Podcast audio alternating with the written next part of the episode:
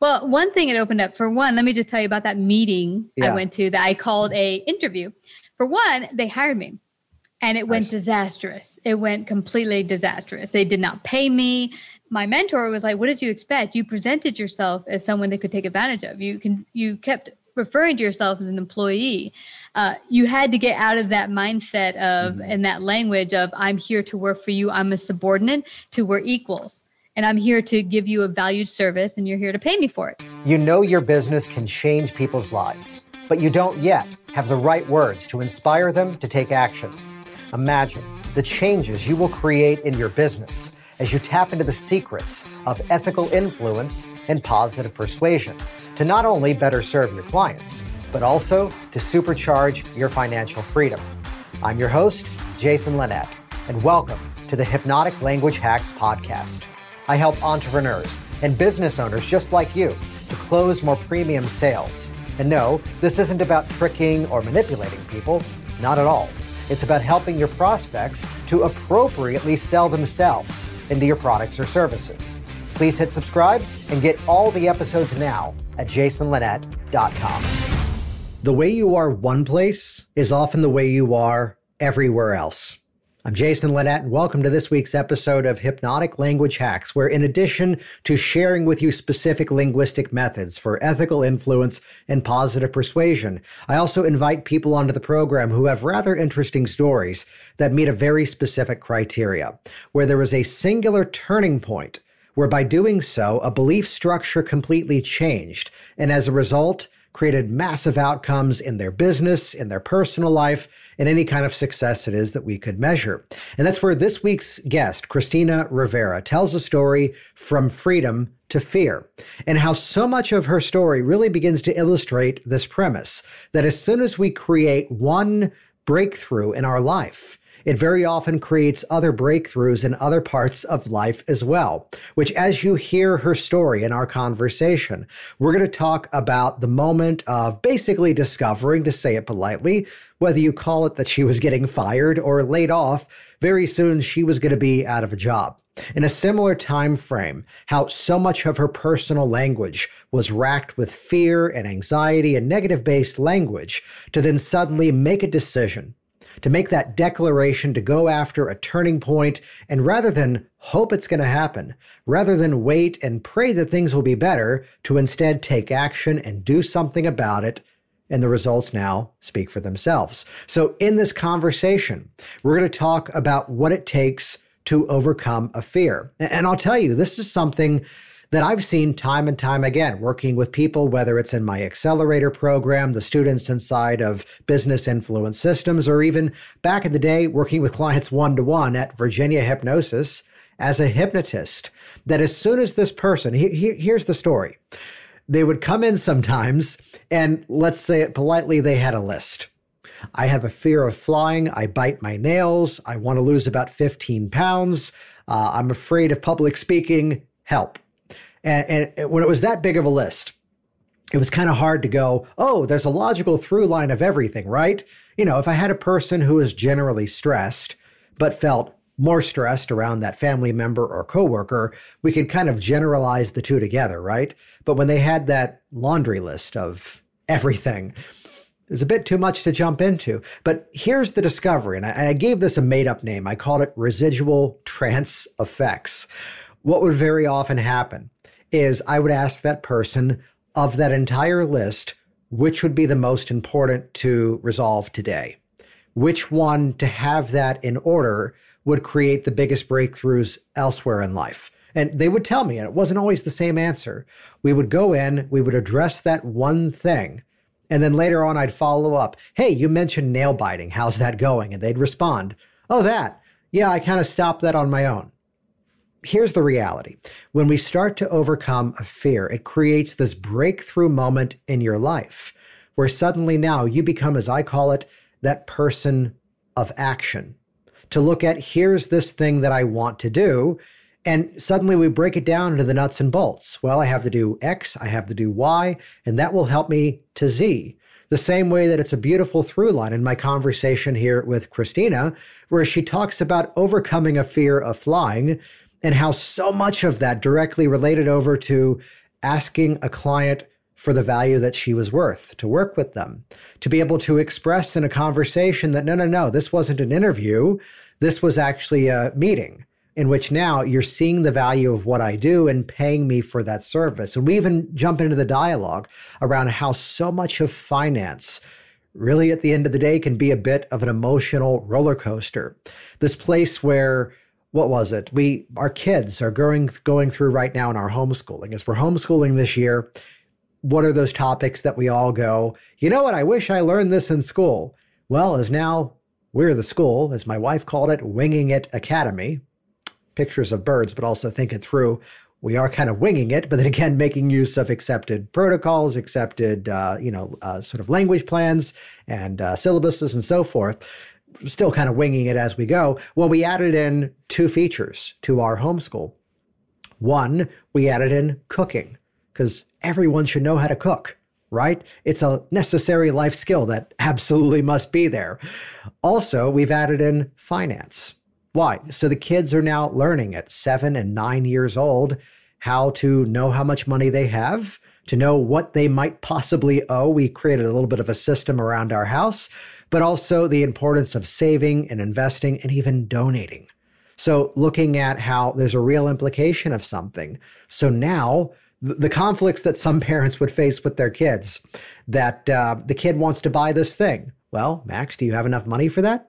No. Well, this is your weekly allowance when you take care of these chores.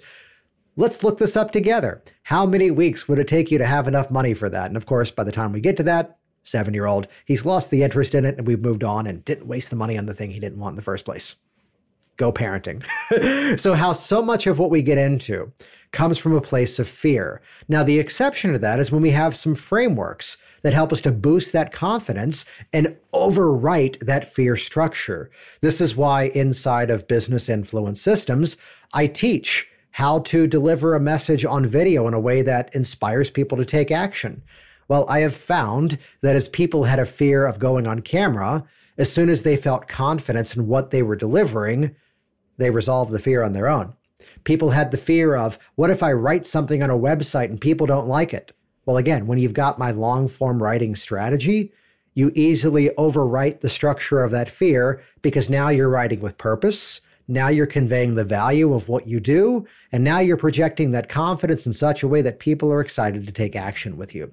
So, do you see how this conversation you're about to listen to with Christina is one where we talk in detail about how she overcame a fear, how in some way her story has inspired many others to let go of their fears as well, and how that directly relates over to finance.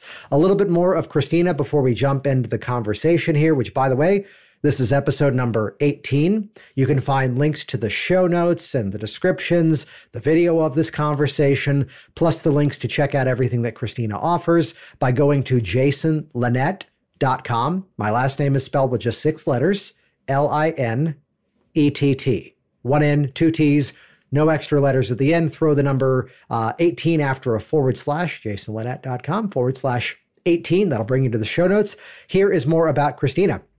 Uh, earlier in 2020, she published her first book, Having It Made, a journey of rediscovery and purpose. Some of the stories from that book you're going to hear in this conversation.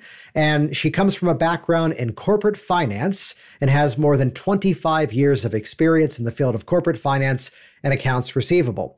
Since the conception of her show, Savvy Business, which launched back in 2012, she has interviewed over a thousand business owners, foremost experts, and successful individuals from all walks of life. This is a great conversation of overcoming our own personal baggage to create even greater value for the people whose lives we serve with our products and our services. So, with that, here we go. This is Christina Rivera on Hypnotic Language Hacks. Before we get started today, if you want to easily grab people's attention, naturally build authority, and organically have your prospects wanting more from you, even before you've made an offer, I've created a step by step program to help you to do just that. It's called Business Influence Systems. And this is your opportunity now to visit jasonlinett.com to get a free behind the scenes tour of the exact hypnotic persuasion strategies that you can ethically use to better start up or scale up your business. If you want a proven framework to boost your confidence, attract premium clients, and inspire more people to take action with you? Get business influence systems now at jasonlinett.com. Hey, it's Jason Linett, and I am here with Christina Rivera. Christina, how are you? I'm doing fabulous. Thank you, Jason, for having me out here today. Absolutely. And for those that are new to you, could you briefly introduce yourself and tell us a bit about what you do? Great. That's exactly what I do on my show. Yeah. yeah. I'm Christina Rivera. I've been doing a podcast myself for the past almost almost nine years coming up this uh, April. Uh, it's Savvy Business. And uh, what I started to do, I was telling you before the interview, Jason, that I was on a path many years ago where I was just filled with all my thoughts, words, and actions were all filled with fear. Fear. And in 2006, I made a decision that I'm going to do something different. And it started with one action, then moved into several other opportunities and windows and doors open. And that led me to starting a business, a podcast, and all this wonderful stuff to where we are today. Yeah, and I love the idea that the way you are one place is often the way you are somewhere else. So so take us back in time. It's 2006 where a lot of what you do nowadays talks about money and finance, mm-hmm. yet this wasn't necessarily a monetary fear that you had to overcome. What, what was that fear? Yeah, it was funny. It was about everything having to do with life, about living life. Uh, there was nothing I didn't do, and I, I, didn't even realize it. it. was a good friend of mine that said, "You know what? Every time you talk to me about whatever it is, whether it's uh, starting a new job or or going to meet a new guy for a date or whatever it might be, there was always couched in it language and your thoughts and your actions were all strewed around. I'm scared. I'm fearful. I'm anxious." And they said do you realize that that's so much part of your life? And i said no i didn't realize it. And then i started to pay attention. You know when someone opens up and tells you something you start to notice it it's like all of a sudden you buy a smart car there are smart cars everywhere well now i'm noticing that i'm using fear-based language everywhere no matter what it is oh i'm scared to get that chili it might be hot i'm like gee there i go again um, but then I started to look at my life. What was I not happy with, or what might be causing my fear based language? And I found that I was really, I would probably say at the time I was happy, but I was more content and I was just living a life of what you might call safety. Yeah. Um, doing not necessarily my favorite job or my favorite life, but just I'm comfortable um, somewhat. And and then I start to say, okay, what would I do if I were to push myself so I'm not maybe so comfortable, but begin to push past some of these fears. And one of the biggest ones for me at that time was the fear of flying. I would feel when I go fly and I love to travel that I would actually burst from fear that was going to kill me. That's how intense the fear was. Oh, wow, so in 2006, the yeah, I mean, intense. I mean, when I would go on a commercial flight, I'd be under the seat practically. I'd be like this. I, it was horrible. Everyone's looking around. Is there something I should know? um, but I made a decision in 2006. I was going to first take a flying lesson. And right, it's amazing. And you know this, Jason, from the work you do, that when you first make a declaration like that and you mean it, then stuff happens. Like the next time I signed into my Yahoo message, I got a big um, advertisement that said Discovery Flight for 50 bucks. Nice. a pop up. And I'm like, out of nowhere. And I'm like, get out. And so I clicked on it and it was a flight school in Long Island, New York. And I, I decided to take a discovery flight. And I was so excited, but petrified at the same time for the next three weeks. All I could talk about, I'm going to take a flight lesson. I'm going to take a flight lesson. Um, and it was scary as all heck. I mean, I went out there, my brain is screaming, get the heck out of here, run away, don't do it. Um, but you know, like when you're up there at 2000 or more feet, there, you can't open up the door and get out. You have to deal with oh, it. Yeah, There's there. nowhere you can go. you can't go anywhere. so I'm I'm there and I can't run away. And as we continue with the flight, and you realize you can't get away from the fear, you just have to sit with it. And the at that moment when I realized I stopped fighting it because there was nowhere to go, it washed over me and disappeared. And this sense of amazing peace washed over me. I it was kind of like I had to realize that I couldn't make it disappear. I just live with it, stand with it. And then it just and it was it was amazing. And then I looked at the window, go, oh, this is kind of cool. Look at. Wow, this is awesome up here. And by the time I landed, please sign me up for flying classes. I was like, I'm hooked. Wait, tell, but, me, tell uh, me if this yeah. kind of matches up because there's some things that you know, working as I started as a hypnotist before I started to teach people in business the specific language patterns mm-hmm. and the strategies of ethical influence and positive persuasion. When we're inside of a problem, I mean, it's the horse with the blinders and it's that spotlight shining on one specific thing, and there's nothing mm-hmm. we can do about it. But as yeah. soon as we create that shift, which for yours, mm-hmm was the moment of taking action and kind of that, mm-hmm. as you said, that declaration here's what I'm going to do about it. And as soon mm-hmm. as we're in it, it's where if we want to use this metaphor of the horse with the blinders and the spotlight, mm. it's that the ugly fluorescents are turning on. And this is an old line out of hypnotic change mm-hmm. work. You start yeah, yeah. to notice everything it is you were not yet noticing. And, and as you mentioned, that that rush of peace to go, tell me if this matches up. This place where, yes, mm-hmm. it was peaceful, yes, it was exhilarating, but there mm-hmm. probably was still a dash of, oh, this is it. Oh, I can do this. Yeah, it was. It was like, oh my god, I was scared of this. Now, not to say that fear completely disappeared, because as I started taking flying lessons and I learned different things, you push yourself, and again, that that that place of uncomfortableness again puts you into that fear. But because I'd already been there, I realized, okay, all I can do is go through it and it's going to go away but you just have to keep doing it. And, and, i think my biggest lesson they asked me to do a talk after a couple of years of flying to a group of women who were flying and had fear of flying. Hmm. and they said so what's the magic recipe to getting rid of it? There is none. You just do it anyway. And they're like wait a second. That's what we paid you for? No. No don't worry. I'll tell you some stories along the way. But right. yeah there is really no ma- there really no is no magic pill it's just and and what I ended up, you know, eventually writing about in my book was just really that through that particular moment of first dealing with the the fear of flying and then looking at the rest of my life what am i not doing that could expand my potential that i'm not doing because i'm living in comfortableness and security and now pushing myself past the fear mm-hmm. and then that opened up later on to starting a business a podcast and a bunch of other opportunities that wouldn't have happened had i not taken this first step yeah it's that I've said this for years that the way you are one place is often yeah. the way you are everywhere else. That mm-hmm. going back to that specific turning point of going, if I can be the one to make this declaration, book this mm-hmm. ticket, and decide this is what I'm doing now, it, it directly mm-hmm. relates to, let's say it's another business owner who, host to host, decides to go out and launch a podcast. It becomes a very different conversation when we take it out of that place of, it'd be mm-hmm. nice to perhaps I should, mm. versus, hey, everybody, on this date, episode one is launching.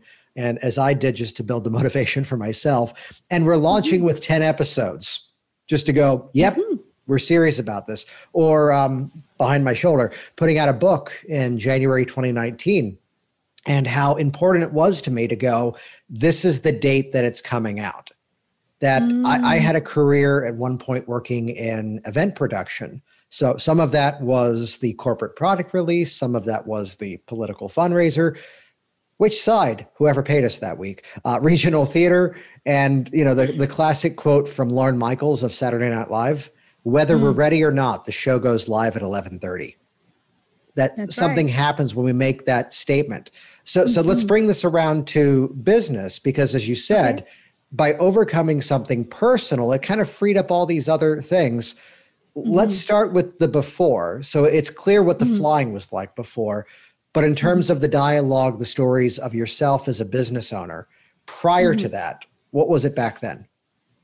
It's interesting because uh, back in 2006, I would have never, ever, ever considered in a million years to, to open a business. And uh, an interesting thing happened that year, besides the fear of um, flying that I started to work through. Um, I then had this job I thought would, I'd be a lifer at it, it was a finance job. I worked in their finance department. And I, my goal is I'm going to work to VP status. I want to be the top of this business. And I love the company, and this is going to be it. Um, did I love the work within the company? I love finances, but the work within the company, you know how it is in a super huge corporation, it gets very sticky tape, red tape thing. You know, it's, it's not, you're not free to really grow the company probably the way you would if it were your own. Um, so I'm there, and then something out of nowhere comes. They have to cut people in every department. Oh, wow. And I had just started with the company. They said, Oh, it's a great opportunity. We want to get you on board. Eh, you're going to grow massively, blah, blah, blah. A year and a half out. And they said, Well, I'm sorry. We're going to have to let you go in December, in two months. And I was like, you, you pulled the rug out from under me. I was so bitter. I was so angry and one of my greatest fears is being without a job and maybe eventually you know you go down this this train wreck in your brain like no job no food no shelter. You know you you go straight to i'm going to be homeless and and whatever. You go straight to the worst possible scenario.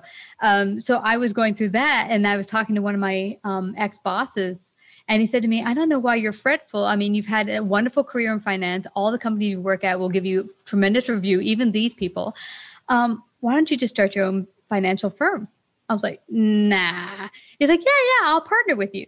So, you know, I, I started to think about it. And the more I thought about it, I got excited. It's, of course, fearful a little bit because the idea I've never done this, I know nothing about business.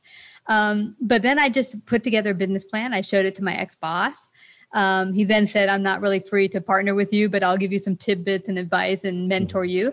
Um, but yeah, just a couple months later, I told the people I was working with that, you know, it's been great. I'm not going to consult with you. I'm actually going to just go full steam ahead on my own business. Nice. And I started like, yeah. And so it was a great run. I, my first um, couple clients were people actually I worked with as an employee and they hired me back a couple times. So it was a, you know, it goes to show that I had a pretty good relationship with them as an employee. But then I think what's interesting, um, Jason, is getting my mindset into the different idea of now I'm not a employee, I'm a business owner. Yeah. Because it's a different mindset. Because now anything that happened w- regarding my work was a personal reflection on me, and not so much, oh, I screwed up. Uh, you know, my boss will be be better next time. But here, no, no, no. This is a reflection of my business and and in, in a sense myself yeah so then looking at yeah. that situation then to, mm-hmm. to be there where now it's on you and how this whole conversation began in terms of looking at a fear and then overcoming mm-hmm. it what are some of those things that had to be overcome and said in terms of launching mm-hmm. your business and even as you've interviewed people along the way what are some mm-hmm. of those common themes that you're mm-hmm. finding people are running into in terms of that story that they're telling themselves before they even launch yeah, I think the biggest thing uh, I myself I had to get over was realizing that this is the the vision I had in my head as a business owner is one that comes in, does a couple hours, and they have people doing things, and they get to chill on a beach somewhere. yeah, twenty years from now, maybe or ten years. You know, whenever you built the the very strong foundation. What's the so phrase quickly, that, uh, you, and this is a startup thing perhaps, mm-hmm. uh, but you're willing yeah. to put in 80 hours a week for yourself to not give someone else 40 hours a week? Yeah. Yeah. Yeah. So, uh, Eventually, uh, that know, stuff quickly, becomes automated and maybe even passive, but it has to begin exactly. massively active to get up and running in the first place. Exactly. And that's what I quickly realized. The first week I woke up at 10 a.m., did an hour of meditation and started making phone calls for sales and, and quickly ran drive because everyone I knew were in corporations I already worked with. And about after about two weeks of calling everyone I knew or contacts they knew, there I either got a few gigs and or not, and then now I'm back to okay, now I got to find new people. Now this is a whole new set of uncomfortableness going to cold call people I don't know, and where do I even begin to find them?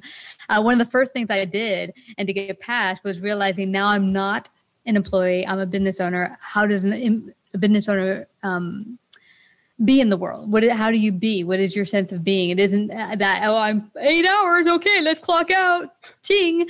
No, it's like this is a reflection of me. So now I had to realize how am I going to present myself? Even going for a meeting, the first thing I did is I hired uh, two mentors, one that worked in finance and one that's built a six-figure business for over 12 years at the time and was very successful. So I hired both of them. And uh, the one thing they said to me is that when you go into a meeting like you did this week with one of the um, potential clients of yours, you said, "Oh, it was a great interview," and and we're like, "It's not an interview. I thought you were a business owner. It's a meeting. Mm, it's a nice. you know." A negotiation uh, so it was Ooh. just getting the language set yeah yeah, yeah like let, us go off of that for a moment because yeah. this is well, hypnotic language hacks change your words, change your mind, change your business. How exactly. so much of it changes, where uh, I'd give a side example of here's a client of mine that used to talk mm-hmm. about the consult. Well, that's where they would ask me questions and see if they wanted to hire me. Like, mm-hmm. no, this is a conversation where you're interviewing them. And if we mm-hmm. frame it ever so slightly, now the dynamic is I see a lot of great results with this. It was a fitness program. I see a lot of great results with people. However, mm-hmm. it's not clearly a match for everybody because I'm looking for those people who fit X, Y, and Z criteria. Mm-hmm. The, same as hosting another podcast that's gone out for seven years. I stopped calling them interviews. Congratulations, mm-hmm. Christina. You're not in an interview right now. This is a conversation that by, and again, by changing the dynamic, even if it is the mm-hmm. big name in a certain field, it's mm-hmm. two people having a dialogue and suddenly it gives yeah. it a different respect. So, mm. so by mm. changing it to a conversation, by changing it to a meeting, what did that open up for mm. you? Well, one thing it opened up for one, let me just tell you about that meeting yeah. I went to that I called a interview. For one, they hired me and it went disastrous. It went completely disastrous. They did not pay me, da da da. And my my mentor was like, "What did you expect? You presented yourself as someone they could take advantage of. You can you kept referring to yourself as an employee. Uh, you had to get out of that mindset of mm-hmm. and that language of I'm here to work for you. I'm a subordinate to we're equals, and I'm here to give you a valued service, and you're here to pay me for it. Nice. Uh, and then there was the other thing to work through for myself, which is I it's not icky to say, you know, how much money you want, which was another huge hurdle that took probably yeah. more than a year for me to work through. Yeah. So, but in this particular case, yeah, go. Oh yeah, what had to happen then in terms of being able mm-hmm. to say the number? You know, I, I teach mm-hmm. that the the pricing is directly proportionate to three things: the quality of the thing we're providing, product or service, the mm-hmm. confidence of the person asking for the sale, as mm-hmm. well as the quality of, let's call it the onboarding experience that then mm-hmm. demonstrates points one and two. So yeah. if we just sit there and go 15,000, it's like being told a car is $15,000. We don't yeah. yet know yeah. what it is. Mm-hmm. So, so what had to change in terms of your mindset to then present mm-hmm. that, that Ooh, investment, not price. investment, yes. And I didn't use that for almost a year either. It's interesting. My mentor would sit down, and actually work out sales conversations on how to have them. But it's one thing working through a script, and then another thing owning it. And for me, and I could get the presenting quality, making sure I could really add value when I got there to do the work. I'd been doing that for a long time, and I was the best in my field when even I was an employee. But the problem for me was seeing the value in myself having that value inside to know that yes i do present this value and i it is okay for me to ask for set amount in value in cash. Mm-hmm. Um, so that was a work through. But I, I, recall the biggest turning point for me, and I talk about it when I did write in my book, was one night um, someone had called me for advertising in um, Savvy. And at that point, um, I think we'd reached about 70,000 listeners. And people started to tell me, hey, listen, I come on your show, I'm starting to get leads, la, la, la, la. And so we started to do advertising. Well, he called me one day, this guy, and he said, I want to come on your show, I want to be an advertiser, but I don't want to pay you because I want to pay you in services. And I said, well, yeah, but I don't really need what you have right now. So um, here's the cost. And he's like, no, no, no, you need to take me on because I'm amazing and you, people need to hear about my service. And so he just kept at it and he would not let me off the phone. And I had this thing, and I didn't realize it till this conversation that I needed people to be okay with me. I needed them to accept me and to have acceptance more than I needed the money, at least you know, that's what I realized. So I said yes to him and then I hung up and I felt like crap because at that time I'd now been in business a whole nine months. I have no food in the refrigerator, I'm not ready. I can't pay my bills and uh, I'm really hungry. And this was really stupid because now I'm going to do this work. I'm not getting paid. So I spent the next hour crying about it until I realized he didn't do anything wrong. I'm the one that didn't value myself enough to just say, no, this is the cost, period. You can take it or leave it, no biggie. But see, he knew it was a biggie for me. He knew he could move me because of my language, because I did not feel confident in myself. But from that point on, boom, that that week, the next four people I talked to, we closed the sale, meaning I got them, you know, they, they were interested, they saw the value, and they heard the value in my language, and they're able to seal the deal with me. And I was able to provide the value. But I had to get past that uncomfortableness that, yes, what I have to give is valuable and it's okay to ask for that in dollar amount. I'm going to the horrible metaphor of the ripping off of the band aid. That yeah. sometimes we have to go through that really crappy experience. Mm. Uh, to get a rather expensive or painful learning lesson.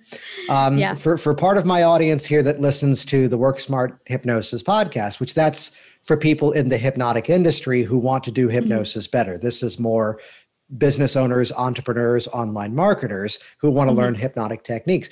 But that other program, uh, mm-hmm. uh, the, the origin story of that was to go, let me capture the conversations that I genuinely want to have. And there just happens to be an audience, was mm-hmm. the premise. And there's a moment where halfway through a recording, this will sound familiar, halfway through a recording, I'm going, this is not what this show is. Yet mm-hmm. I was being nice and keeping up the friendly professional banter.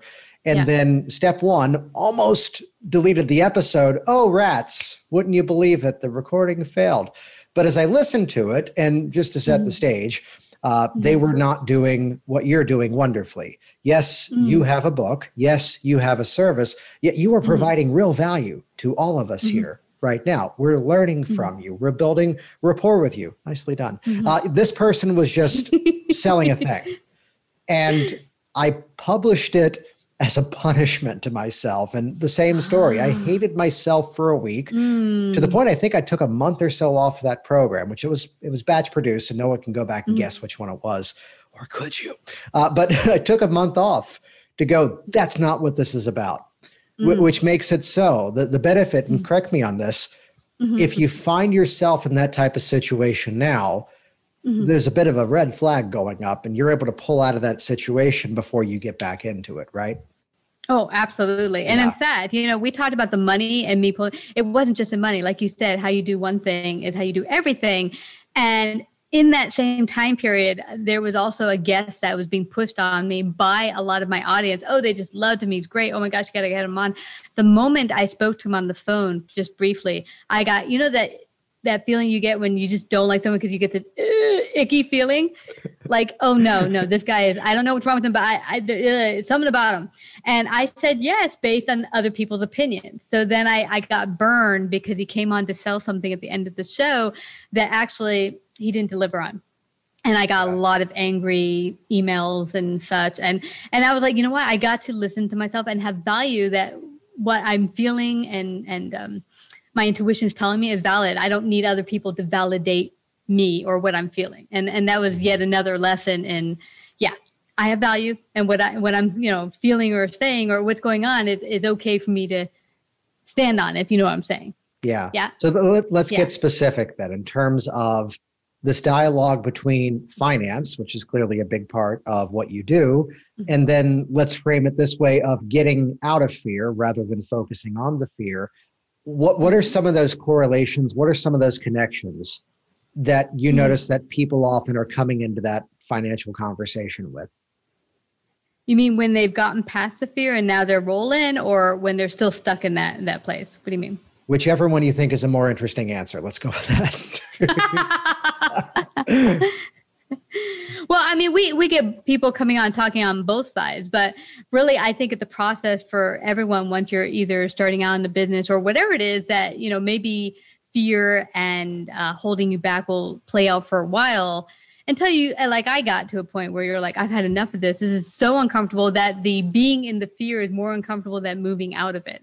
Mm-hmm. And actually, that's just like that job I lost. It was actually, for one, I lost the income. I lost the job, which was prestige and and whatever. But it was actually a blessing because that loss actually opened up for me to see that there was something greater and and more potential for me to live out.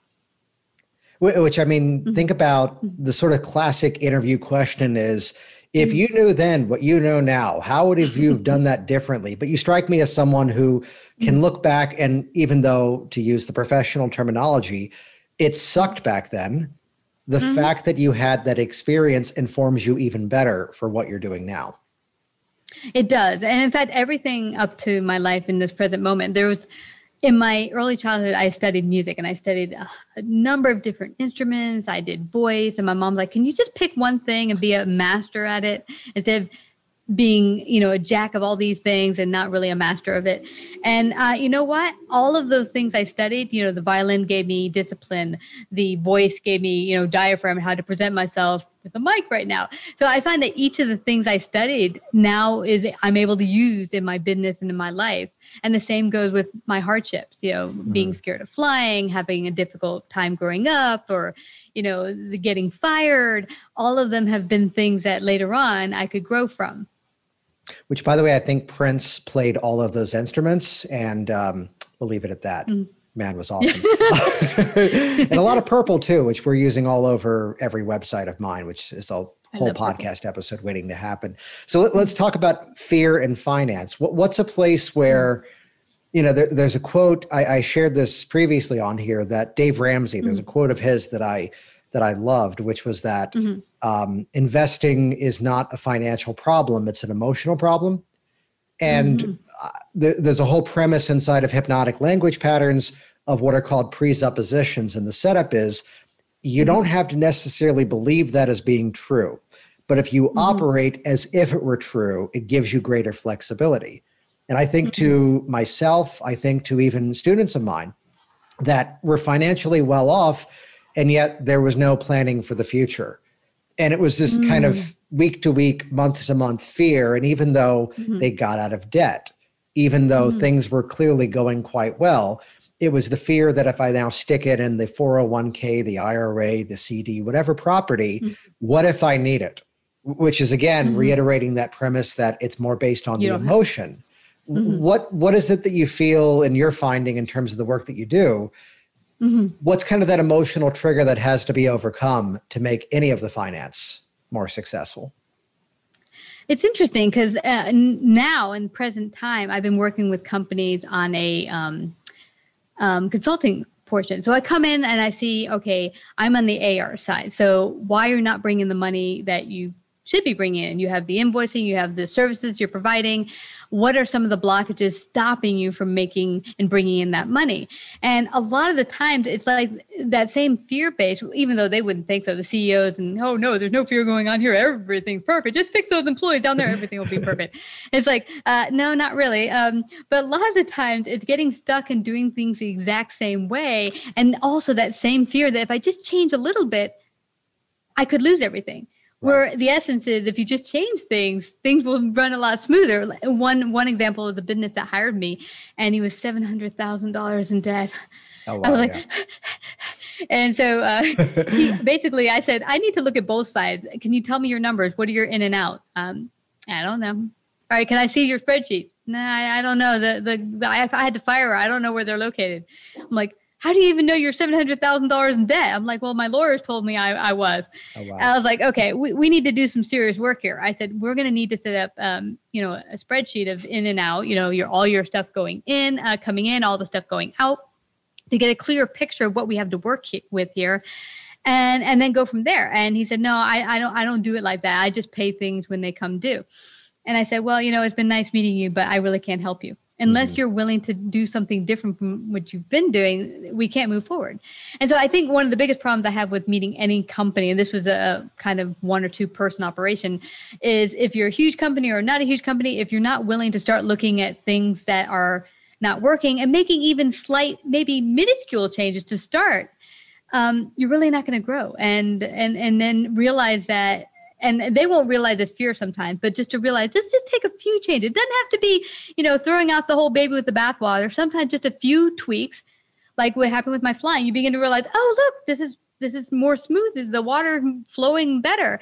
And then you're willing to make more changes when you realize that, oh, the couple of changes you made weren't that scary. I, I love that that's where you brought that.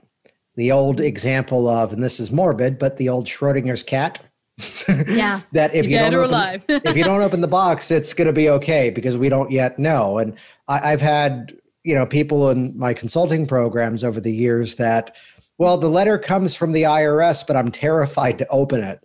And here's one recently that it became we're on Zoom together. Yeah. And we're about to work on some of his messaging. We're about to work on some of the sequencing of how people come into the world of his business. And he mentions, he goes, yeah, there's a letter over here that's been sitting there for two weeks and I'm terrified to open it. I'm like, well, you're sitting here with someone who helps people resolve fear and anxiety. Open it now. I can't. Mm-hmm. I'm here for you. We can work on this if it's scary. and he opens it. And of course, it's like a change in privacy policy. It's boilerplate messaging, and there's nothing to it.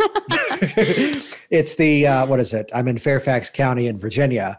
And it might mm-hmm. be that property tax bill for my office. It might be the uh, income mm-hmm. tax for the county. And no, it's the reminder that they're still sending mail to the office I moved out of two years ago, and mm. they're getting return mail. Like, fine.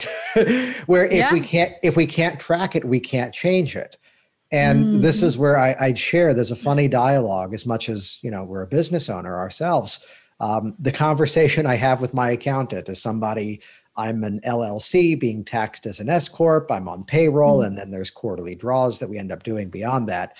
Of going, this is the four times a year that I'm an uh-huh. employee to call up and, and his name's Jason too to go, hey boss, can I pay myself today? I want to give myself this, and we we can look together and see yes, here's what you've got. Yes, you're in mm-hmm. the black this much. Yes, we're going to hit this criteria for the specific mm-hmm. uh, tax thing. But that willingness to track it and measure mm-hmm. it.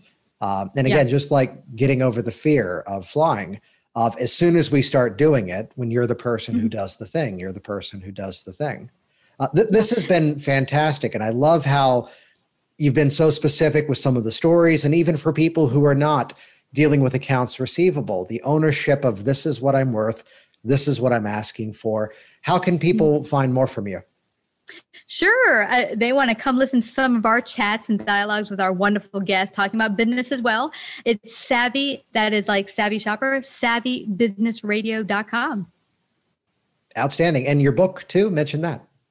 Yeah, it's on the same website. Oh, uh, you'll see on top resource page, and we got a number of wonderful resources out there. They're free, including uh, you can get a copy of my book, Having It Made. And the fun thing about that is, um, at the time back number 2006, having it made for me was being a VIP in a penthouse in Manhattan, and that having it made has simply changed now to being in wonderful Texas and a wonderful apartment with a wonderful husband. So your having it made can always change. Don't be stuck on it has to look a certain way. Nice. You'll you'll love this. The number of people in marketing who do these sexy photos with the sports car. Uh, we mm-hmm. recently did something where there I was with the sunglasses, giving the thumbs up, collar turned up, minivan behind me. I love it. Define your own success. Uh, the, we'll put all the links to the show notes over at jasonlinett.com forward slash the number 18, where you get a link to that as well as the resources. Any final thoughts for the listeners out there? Yes, absolutely. Like me in 2006, if you're sitting there on the edge thinking, I am not really happy with my life, I think there's more. Well, get started with something small, whatever it is. Anything out there that might be challenging that you just put on the side, go do it today. You have been listening to the Hypnotic Language Hacks podcast with Jason Linett. Please stop everything and start exploring jasonlinett.com for even more business influence and persuasion resources. Make it a priority right now to subscribe to this program and listen to every episode because the next one may reveal that one hypnotic influence secret to massively scale your success. Change your words, change your business, change your life. Get even more at jasonlinett.com.